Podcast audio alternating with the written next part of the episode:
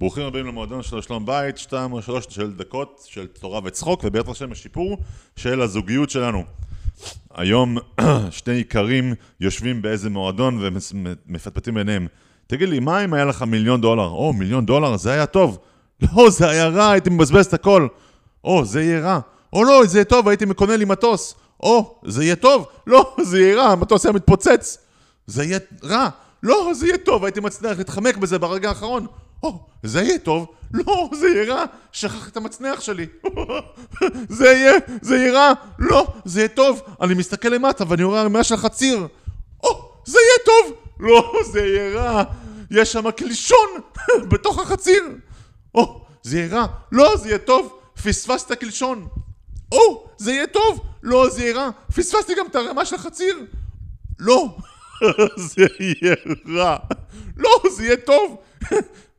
נחתתי על, על קבר פתוח. קבר פתוח? או, זה יהיה טוב. לא, זה יהיה רע. הקברנים לא יאמינו שאני חי. ככה החיים שלנו. סדרה של זה יהיה טוב, זה יהיה רע, זה יהיה טוב, זה יהיה רע. קיבלתי א' במבחן, זה יהיה טוב. לא קיבלתי א' במבחן, מצב רוח רע. קיבלתי דיל, איזה טוב מאוד. לא קיבלתי דיל, על הפנים. אשתי הסכימה איתי, נפלא. לא הסכימה איתי, אני לא יכול, אני לא יכול את זה יותר. נמאס לי כבר מהנישואים האלה, כן? טוב, ups and downs, למעלה, למטה. כמו רכבת הרים כזאתי. טוב, רע, טוב, רע, רע, רע, טוב. כל הזמן למעלה ולמטה, כן? בא יוסף הצדיק בפרשת ויחי, ומראה לנו גישה אחרת לגמרי לחיים. בואו נראה, איך ראינו אותו בהתחלה? ראינו אותו בבית. כל הזמן היה מדבר על האחים שלו, כל הזמן היה דוחף את החלומות שלו. ומה היה? היה רק רוע והיה צער והיה מורן ריב. פתאום אנחנו רואים אותו פה בפרשת ויחי, בתור גדול. מה הוא? הוא עכשיו מאזין לחלומות, לחזון של אנשים אחרים.